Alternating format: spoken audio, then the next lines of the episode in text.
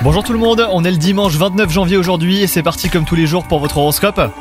Les Gémeaux en amour, vous n'êtes jamais satisfait et votre couple actuel en souffre. Aujourd'hui est l'occasion de discuter à deux. Vous pourriez prendre conscience que le bonheur n'est qu'à portée de main. Mettez de côté le négatif et surtout profitez les Gémeaux.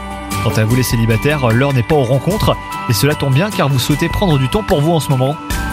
Au travail, vous avez reçu une critique qui a entamé votre confiance en vous.